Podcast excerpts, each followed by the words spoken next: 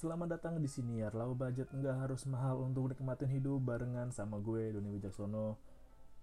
Gue mau sharing soal gimana caranya lo bisa punya stok ide-ide kreatif atau gampang sih gimana caranya biar punya banyak ide punya banyak ide aja lah ya karena kalau kreatif gue juga gak ngerasa kreatif banget sih tapi emang kalau ide suka ada aja nah makanya ini gue bikin mendadak. Dan kalau misalnya udah gak ada suara yang jual atau suara orang lagi ngobrol di luar ini emang gue bikinnya weekend sih. Dan kalau weekend di sekitar sini tuh emang rame. Rame gitu banyak abang-abang lewat. Atau lo dengar suara lato-lato ya udah maklumin aja ya. Gue cukup seneng juga sih ada bocah banyak yang main lato-lato. Ya walaupun buat gue berisik tapi seenggaknya tuh bantu mereka biar enggak mantengin HP terus. Nah gue mau sharing ini gue lakuin juga. Dan gue ngambil referensi dari bukunya Mas Yoris Sebastian Oh My Goodness Kreatif Junkies. Jadi gimana cara lo kalau ini kan cara biar lo kreatif. Kalau buat gue iya sih bisa juga sih. Cara biar lo gue bingung judulnya apa ya? Hmm oke. Okay. loh gini gimana biar punya ide kreatif? Nanti gue bikin beberapa part deh kalau gue udah nambah lagi. Bukunya Mas Yoris ini bagus banget bagus banget penjelasannya gampang penerapannya mudah dan ada contoh soalnya. Gue juga sambil ngeling sih dengan apa yang gue jalanin dan buku-buku lain yang pernah gue baca soal ide kreatif. Dan kalau emang dijelasin kalau misal lu suka hmm, ngerasa stuck atau lu pingin gue pingin bikin apa yang kreatif yang beda ya? Nah kalau di buku Mas Yoris yang kreatif jangkis ini emang dibilangin sih semua orang itu punya sisi kreatif. Semua orang itu punya kreatifnya. Cuman bedanya adalah ada yang sering diasah ada yang enggak atau ada yang ya ada tapi emang tuh enggak mau digedein skalanya. Kalau disimpulin gitu. Dan di, di buku ini di Oh My Goodness Creative Junkies jelasin sih. Yang pertama itu kreatif. Kalau mau menjadi kreatif lu dimulai dari mengubah habit lo. Karena kreatif itu habit. Dan ini udah gue lakuin sih dari lama. Jadi kalau contoh sederhananya nih contoh paling simpelnya adalah ketika lo bepergian dari dari rumah ke sekolah rumah ke kampus atau rumah ke kantor kalau misal biasanya lo lewat jalan A coba nanti lo ubah lewat jalan B lewat jalan C ini lo bisa ubah dari ubah kebiasaan lo rute perjalanan. Atau kalau makan siang lo biasa beli di luar bisa beli di warteg. Nah sederhananya lo bisa pilih random selang-seling aja lah. Oke kalau misalkan ya hari ini apa coba besok di mix yang lain. Atau kalau lo belum pernah coba menu baru coba menu yang lain. Sesimpel juga kalau lo misalnya masih sekolah nih ini masih sekolah ya. Kalau lo bisa nongkrong sama teman-teman A coba besok lu mulai nongkrong sama teman-teman B sama teman-teman C atau lu coba kenalan dengan kelas lain atau misal kalau lu di kampus lu coba ngobrol sama jurusan lain. Nah kebiasaan atau mengubah habit ini emang ngaruh sih ngaruh banget. Ini gue pasti lu pernah atau sering denger ini deh kayak kalau lo ingin memulai kebiasaan baru cobalah lu rutin lakukan aktivitas itu selama 21 hari berturut-turut. Dari kebiasaan nanti menjadi akhirnya sampai jadi karakter gue lupa urutannya deh. Tapi emang untuk memulai kebiasaan baru itu perlu proses. Sesimpel kalau lu biasa bangun pagi terus lu ya rapihin kasur lu misalkan mandi lu bisa dimulai dengan ngubah cara mandi lo kalau misalkan tadinya kayak guyur kaki wajib ya. Ketika lo mandi guyur kaki itu wajib untuk ini ada penelitiannya sih. Kalau lo bangun pagi mandi nih terus hmm, lo pertama guyur kaki dulu itu buat nurunin suhu sama ngeluarin apa gitu. Jadi buat badan lo stabil. Nah lo bisa mulai basuh kalau tadinya perut coba dari tangan kiri dulu tangan kanan dulu. Jangan langsung kepala karena kalau mandi langsung guyur kepala itu ada bahayanya juga. Nah, nanti lo baca risetnya ada kok kenapanya. Kok nggak salah biar karena stroke ya kalau nggak salah ya jadi otak lo kaget gitu kena air. Nanti, nanti lo baca deh. Nanti kalau gue salah benerin aja nggak apa-apa. Nah terus kalau misalkan lo biasa wah ini makanya mungkin nih kak gue baru lihat ya.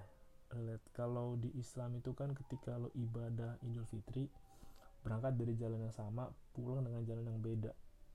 Berarti udah dianjurin ya bahwa selain tujuannya berkenalan dengan tetangga yang lain atau orang yang lain tujuannya adalah bisa menemukan yang lain.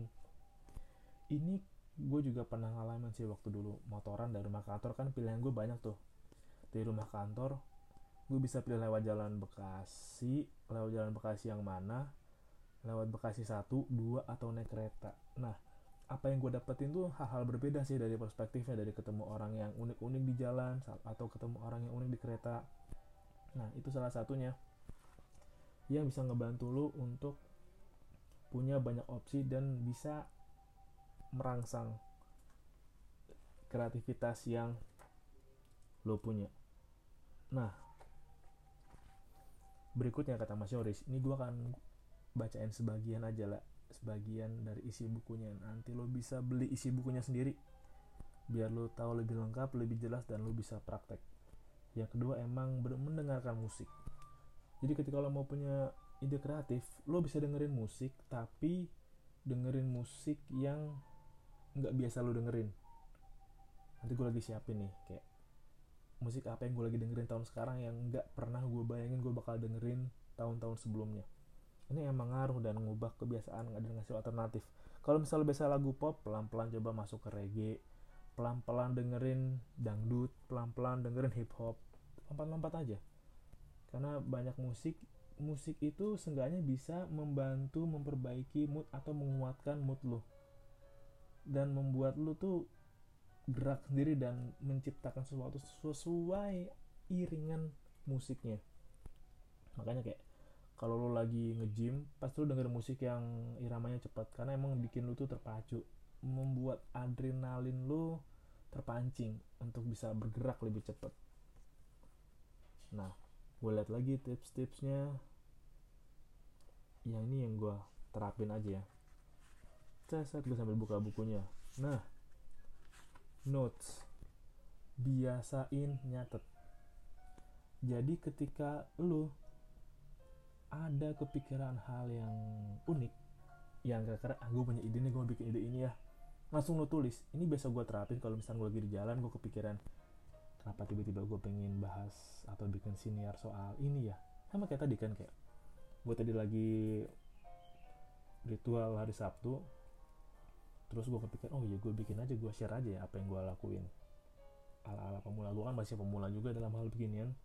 Dan gue mau lakuin nih karena menurut gue Kenapa gue mau bagiin? Karena dari perspektif pemula, ngasih pemula, seenggaknya kalau lo dengerin dan bisa lo manfaatin, mungkin ada yang sesuai buat lo, ada yang enggak. Lo bisa dapat punya referensi, lo bisa dapat referensi dari gue, referensi dari orang lain, dan itu bisa ngebantu lo memperkaya pilihan lo. Kayak baik lagi kayak tadi.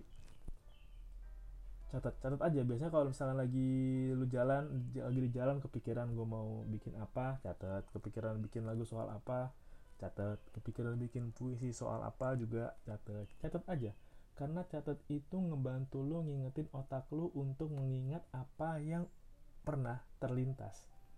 Daripada ide itu hilang atau seenggaknya susah dicari lagi lebih baik langsung lo tulis biar lo inget ini emang ngebantu juga sih. Nah tips terakhir dari buku jam Mas Yoris yang mau gue bagiin adalah permainan kosakata. Nih gue baca di bagian awal aja jadi ada latihannya itu kayak latihan bagaimana lu menggabungkan kata demi kata menjadi susunan kata yang baru atau menjadi kosakata yang baru. Wait, wait. ini bab satu bab dua. Nah ntar gue ambil. Ini bukunya Mas Yoris bagus banget sih. Sama kreatif jangkis. Nah adalah nih dengan try different angel. Gue bacain dari chapter 3 bukunya Mas Yoris try different angel. Jadi untuk melatih kreativitas Anda, coba tuliskan minimal 10 produk baru atau modifikasi dari benda-benda sederhana sebagai berikut. Atau pertama, gelas. Coba dulu modifikasi gelas-gelas apa atau kata-kata dari gelas apa yang bisa dijadiin hal baru entah mau perspektif baru mau jadi merek yang baru atau bisa dibuat produk baru kayak misalkan kata-kata gelas gue di sini nulis gelas kesehatan lo bikin gelas bir gelas tas gelas yang aman ringan bisa dibawa masuk tas. Misalkan gelas bentuknya bintang atau gelas yang nggak perlu dibersihin atau gelas yang bisa bersihin dirinya sendiri gelas yang bisa ngaduk cuma bisa colokin di listrik apa aja. Lo bisa melatih dari different angle. Dari barang misalkan lo bisa latihan dari barang lo pegang. Misalkan lo megang pensil lo bisa melihat ini kira-kira pensil kalau diubah dan jadi produk lain jadi apa aja? Misalnya jadi pensil lukis lah pensil tintanya nggak habis-habis lah pensil ultraviolet lah pensil sinar matahari lah. Banyak-banyak. Dan berikutnya ini gue lupa gue udah lama banget baca buku ini. Kayaknya dari SMA deh gue mulai latihan ini deh. Hmm, biar lo tetap punya ide kreatif dan iya ide lu juga lu punya cadangan banyak ide itu lu menggabungkan dua hal yang saling bertentangan. Ini gue bagiin ke lu aja deh. Ini gue udah lakuin dan gue latihan ini apa pusing sih. Jadi ada benda nih benda. Misalkan taruh kata benda itu penggaris sama tempe. Nah tugas lu adalah menggabungkan penggaris dan tempe untuk menjadi hal-hal apa aja yang bisa dilakuin sama mereka berdua. Misalnya ada penggaris sama tempe. Lu bisa motong tempe pakai penggaris, lu bisa main bulu tangkis penggarisnya jadi apa raketnya tempenya jadi koknya lu bisa main baseball lu bikin bola dari tempe dan lu penggaris lu jadiin kayak tongkat baseball atau lu jadiin tempe sebagai skating atau lu bisa lu jadiin pedang-pedangan tempe jadi gagangnya penggaris jadi pedangnya. Nggak ada yang salah nggak ada yang benar ketika lu mencoba belajar untuk menggabungkan dua hal berbeda menjadi satu kesatuan untuk yang bisa lu pakai atau terapin. Nah ini juga ng ngaruh ke berikutnya. Ketika lo mau punya ide kreatif ketika lo mau punya banyak ide lo harus berani berimajinasi dan liarin imajinasi lo. Karena berimajinasi itu gratis. Ini gua oh ini dari ini kalau dari Bang Panji bilang bahwa ya imajinasi membayangkan itu harus detail. Iya gue setuju. Gue juga pernah baca buku itu. Dan ini juga lama juga. Jadi kalau misalnya lo berhayal lo berimajinasi bayangkan hal yang runut kalau hal yang detail itu perlu kalau gue tambahin juga lo mesti bayangin berimajinasi berhayal sambil sebisa mungkin lo bikin plotnya dengan jelas dalam kepala lo misalkan lo berhayal lo jadi atlet taekwondo yang go internasional lo bisa bayangkan lo menjadi aktor film sama atlet taekwondo yang latihannya keras lo dengan punya postur gimana tinggi gimana terus bayangannya gimana kayak tampilan hidungnya matanya lo lagi sabuk berapa lo latihan daerah mana ketemu pelatihnya siapa lawan pertama lo siapa. Nah itu emang harus dilatih terus menerus menghayal dengan detail dan menghayal dengan jelas.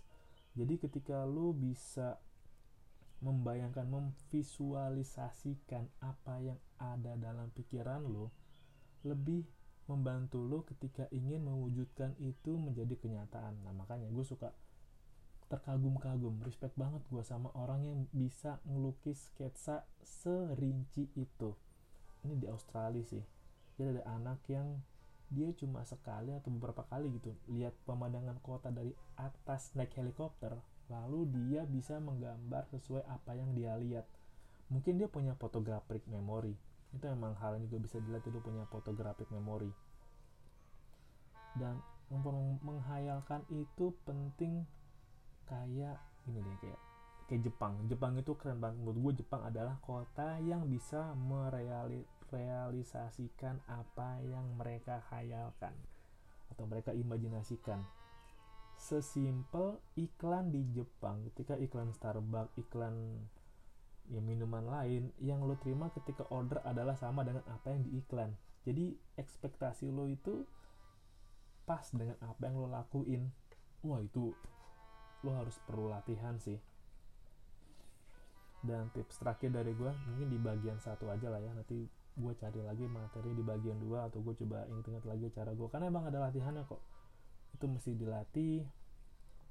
Dan bikin kedua terakhir dari gue adalah kalau lo punya ide yang banyak lo punya kreatif ini yang gue lakuin dari dua tahun terakhir perbanyak nonton komedi. Tapi bukan komedi yang slapstick atau komedi yang ngeliat orang dilempar kue gitu terus ah lucu banget dilempar kue kena mukanya kotor. Enggak enggak enggak tapi komedi yang gue nyebutnya stand up aja deh stand up. Nonton stand up komedi itu walaupun masih yang gue nggak tahu gue kalau nonton yang offline itu pasti bakal pecah banget sih. Kayak bakal capek banget ketawa. Tapi ketika lo nonton atau menikmati komedi yang stand up itu lu bisa dapat banyak perspektif baru. Kenapa stand up? Karena ada proses berpikir di sana untuk menikmati komedi hasil dari proses pemikiran itu butuh pikiran juga untuk memproses. Makanya kayak gue juga suka ngelatih gitu kayak kayak gue punya jokesnya gue kasih ke teman-teman deket gue buat gue tahu nih lucu apa enggak ntar gue perbaikin lagi. Seenggaknya tuh ketika lu punya perspektif yang lucu itu ngebantu lu membuat diri lu relax dan berpikir lebih tenang karena kan ketika pikiran lu relax lu lebih tenang dan lu lebih punya perspektif yang lain dalam melihat sesuatu. Itu kayak udah saling berhubungan aja. Pelan-pelan lo coba menikmatin komedi dulu dari yang pelan-pelan dari yang slapstick atau apa. Kalau nggak terbiasa lo nonton lagi tingkatin lagi tingkatin lagi sampai mikir untuk lucu. Mencari lucunya. Sampai tahap dari yang menikmati lucu sampai mencari lucunya di mana. Itu ngebantu lo banget sih. Dan ngebantu lo selain ngebantu lo ngasih ide kreatif ngebantu lo lebih relax dan ngebantu lo lebih bisa menstabilkan emosi lo lah jadi lo gak gampang marah lo bisa lebih tenang dan lo bisa lebih kalem dalam menilai sesuatu. Itu sih mau gue share. Mungkin nanti lah kapan-kapan gue buat lagi part 2 nya ya, bagaimana cara apa tadi gue bilang? Anjir gue lupa. Oke, oke. Cara untuk ya punya ide kreatif. Jadi simpel lah ya terima kasih udah dengerin dan salam lalu budget. Nggak harus mahal untuk nikmatin hidup